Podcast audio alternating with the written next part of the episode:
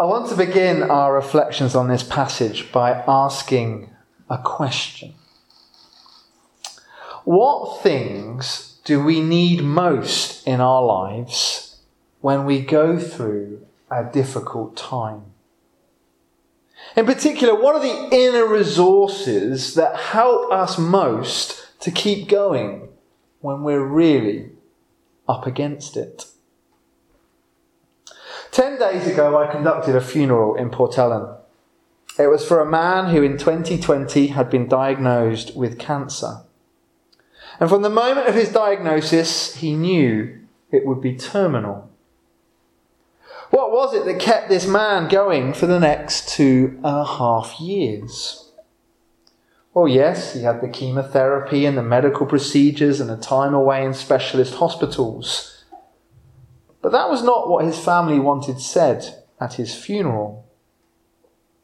They believed he was enabled to keep going because from the moment of his diagnosis, he saw it as his responsibility to encourage others to go and get help.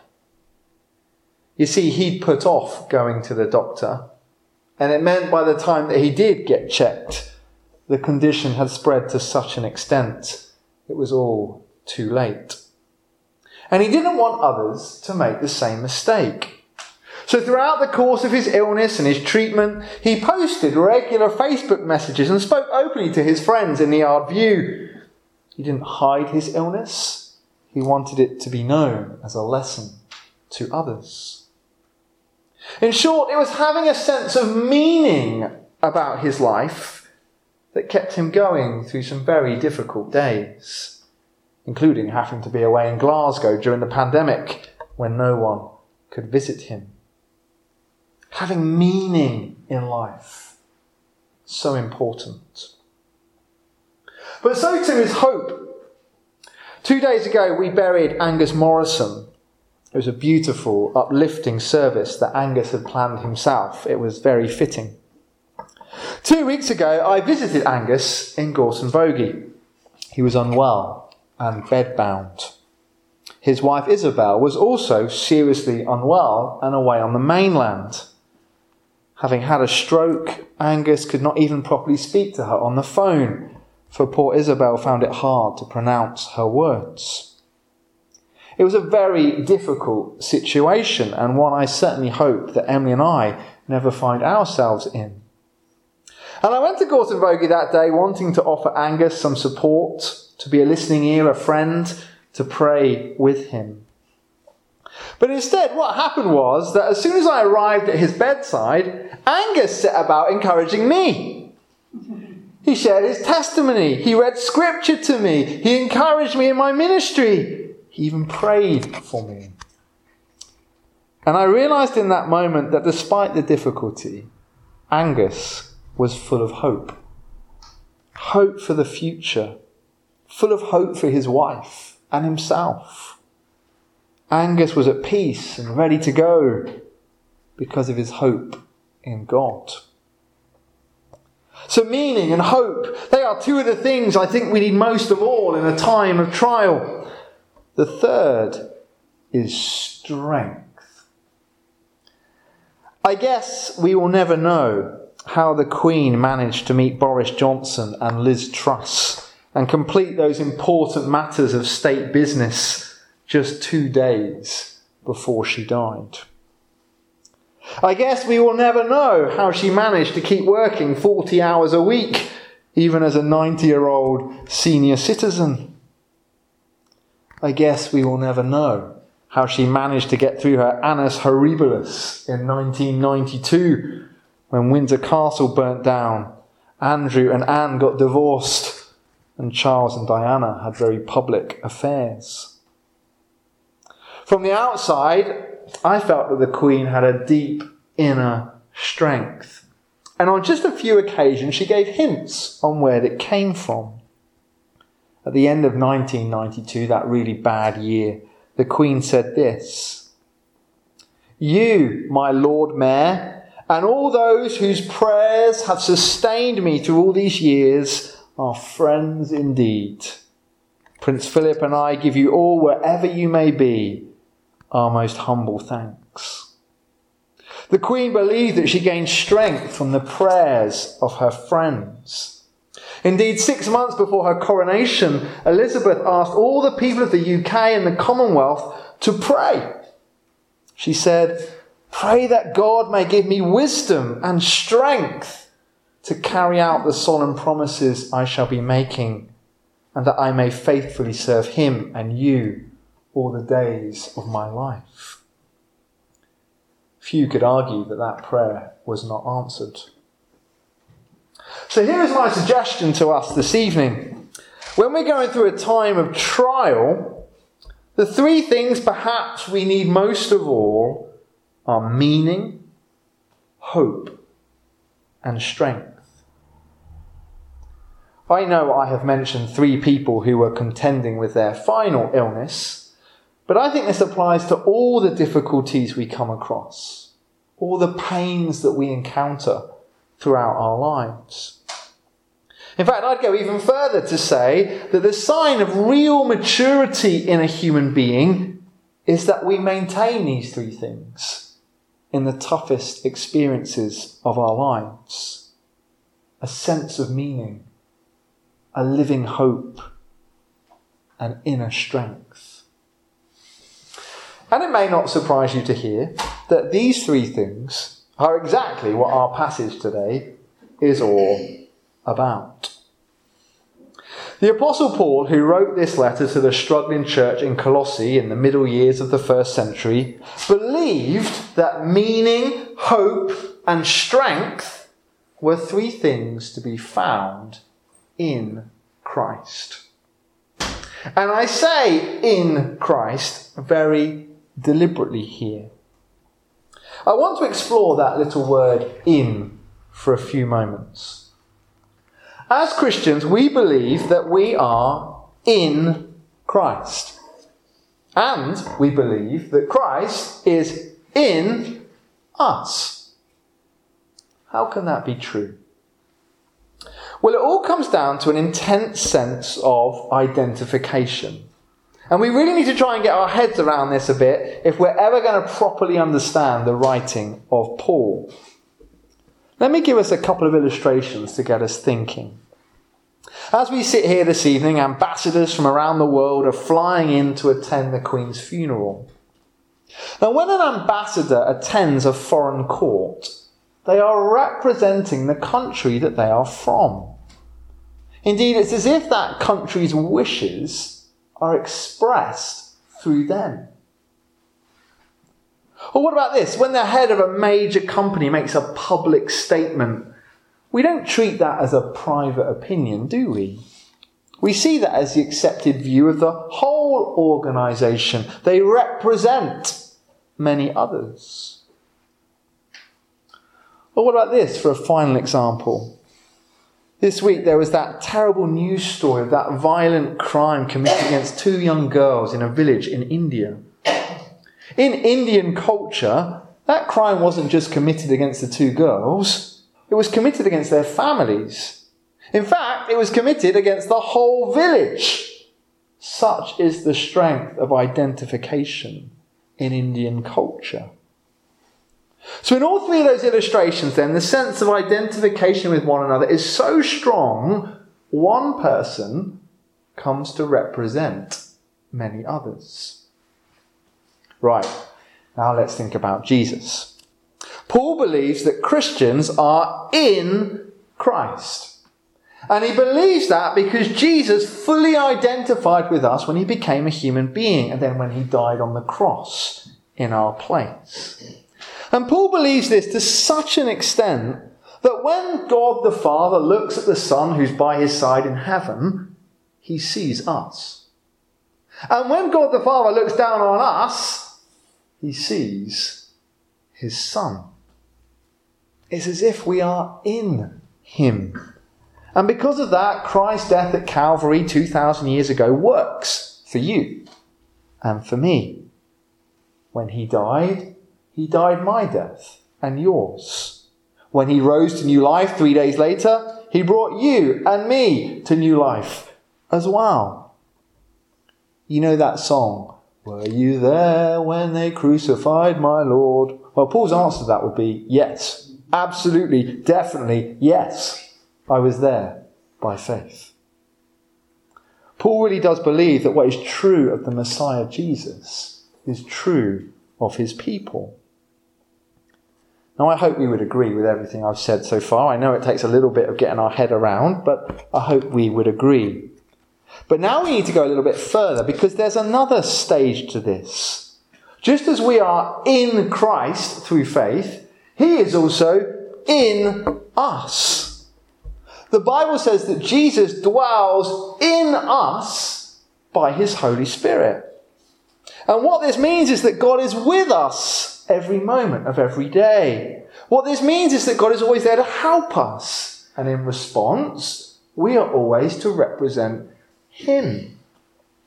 And this sense of indwelling is why the Bible often talks about the church as the body of Christ. We are in him, attached to him as our head. It's the lifeblood of his Spirit that flows through us all. When people see the church and come into contact with ordinary believers like you or I, they are, in a very real way, coming into contact with Jesus on earth today.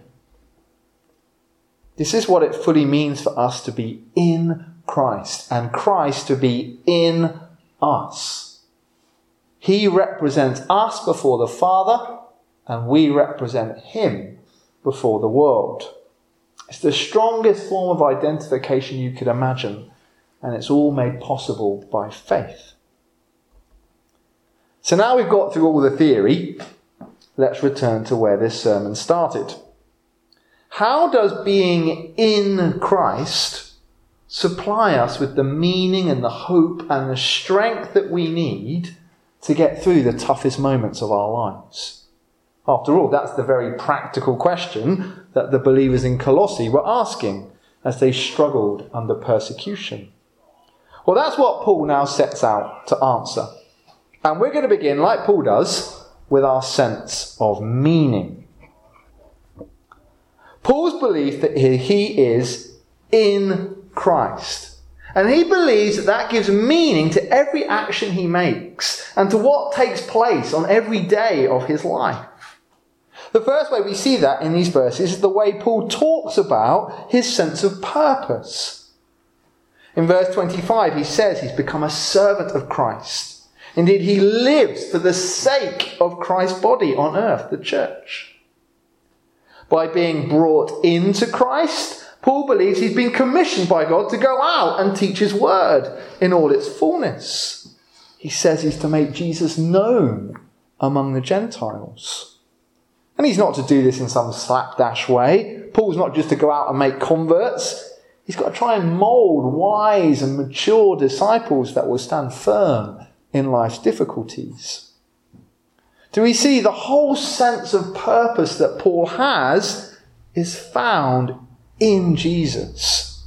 He is to live every day representing Jesus, just as Jesus represented him on the cross. But being in Christ also gives Paul a sense of meaning in another way. Importantly, it brings meaning to his suffering. One of the hardest things to bear about suffering in this life is when we have no idea why it's occurring. The greatest pains seem arbitrary and unfair. But when we know there is some meaning behind our difficulties, they become easier to bear. Not easy, no suffering is easy, but easier. And this is what that difficult verse twenty-four is all about. Let me read it to us again. Now I rejoice in what I am suffering for you. And I fill up in my flesh what is still lacking in regard to Christ's afflictions for the sake of his body, which is the church. It's quite easy to badly misunderstand this verse. What Paul is definitely not saying here is that somehow Christ's suffering on the cross was not enough for our salvation, that somehow something more is required on our part. That is the exact opposite message to what he's trying to communicate in this letter. Indeed, in just the previous few verses before our reading today, Paul has stressed that there is enough resources in the cross of Jesus to reconcile the whole world back to God, should people only turn and put their trust in him. So what is Paul saying in verse twenty-four? Well, he's making a point of identification. Being in Christ gives him meaning for his suffering. Let me give you some examples how that works. Paul believes that every time he suffers, he discovers a little bit more of what Jesus was prepared to go through for him on the cross. Therefore, every time Paul suffers, he learns a little bit more of just how deeply Jesus loves him. And for that, Paul rejoices. Paul knows that he follows and represents the crucified Lord. And therefore he knows that people will want to treat him in the same way. If people are treating Paul like they treated Jesus, he must be getting something right somewhere in his witness. Paul believes that Jesus won the ultimate victory through death, that beyond the great pain of the cross lay glory. And as he is in Christ, the same must be true for his life and for the church as well. The suffering he is experiencing in the present is part of the pathway to God. He should keep going. He now knows he's on the right path. I guess Paul sees suffering a little bit like birth pains. No woman enjoys labour, but she is glad when it finally begins because she knows that new life lies just on the other side. And that sense of meaning outweighs the oncoming struggle of labour. Paul also believes that because he's in Christ, he is to live for the benefit of Christ. And therefore, if he is in prison and that's distracting the authorities for a few days from persecuting the local church, he's quite glad about that. Paul's a little bit like a, a mother bear who turns her back into the icy wind to protect her vulnerable cubs. That's what he thinks he's doing for the new believers in places like Colossae. I hope we can see, if we put all of these things together, even in the toughest experiences of Paul's life, he found meaning. And he found meaning because he believed that Jesus Christ was relevant to all of them. Paul's identity in Christ gave him purpose to live with every day. Paul's identity in Christ gave meaning to his suffering. So much so, he could even find reason to rejoice in his hardship. So after meaning, the next thing Paul turns to is hope. It is in Christ that he finds the hope that he needs to get through his difficulties. In the next few verses, the great theme of Paul's teaching is revealed. God loves his people so much, he wants to live within them. And by living within us, God can guarantee that he will bring us to himself. And Paul describes this news as so good, it's like a mystery that's been hidden for the ages, but now has been gloriously unveiled in Jesus. And the mystery is Christ in you, the hope of glory. Paul believes this to be a promise. If you believe in Jesus, he comes to live inside of you by his Holy Spirit. And this promise is not just for Jewish Christians, but for Gentile ones as well. Christ will come and live inside anyone who chooses to identify with him. And that is what I was trying to labour earlier. Christ is within us as individuals. He's within us as a church, God's people together. And to Paul, this presence of the Holy Spirit in our lives is the guarantee of eternal life. The Spirit is the seed of the new creation within us. The Spirit is the deposit that guarantees full future payment. The Spirit is the seal of true ownership by God. So Paul wants all Christians to say, I have died with Christ. I have risen with Christ. I am lived in by Christ. Therefore, nothing can truly harm me. Nothing can prevent the good things that God has stored up for me. We are all in Christ, and He is in all of us. And the natural consequence for that is that we have hope. Hope for every day and every circumstance that we come across. God will be with us in it, and God will see us through it to the other side. So Paul finds meaning in Jesus, he finds ultimate hope in Jesus, and he finishes the passage by talking about strength. In this passage, Paul has been very honest, hasn't he? He's recognised that life is difficult. Suffering comes to believers. It must have been difficult for him to keep travelling around the Mediterranean preaching. It must have been difficult for him as he languished in prison writing this letter. It must have been difficult for the Colossian church as they lay under the attack of persecution. So too it is difficult for us to live a life of faith today. But Paul believes that in this difficulty, Christ identifies with us. He knows our struggles as we go through them, and he promises to release the resources that we need. In verse twenty-nine, as Paul talks about the struggles of his ministry, he states how he manages to keep going. He says, I strenuously contend with all the energy Christ so powerfully works in me. Paul believes that Jesus Christ, living in him by the Holy Spirit, releases the strength he needs for each coming day. Remember, this is the Holy Spirit that breathed all of creation into life.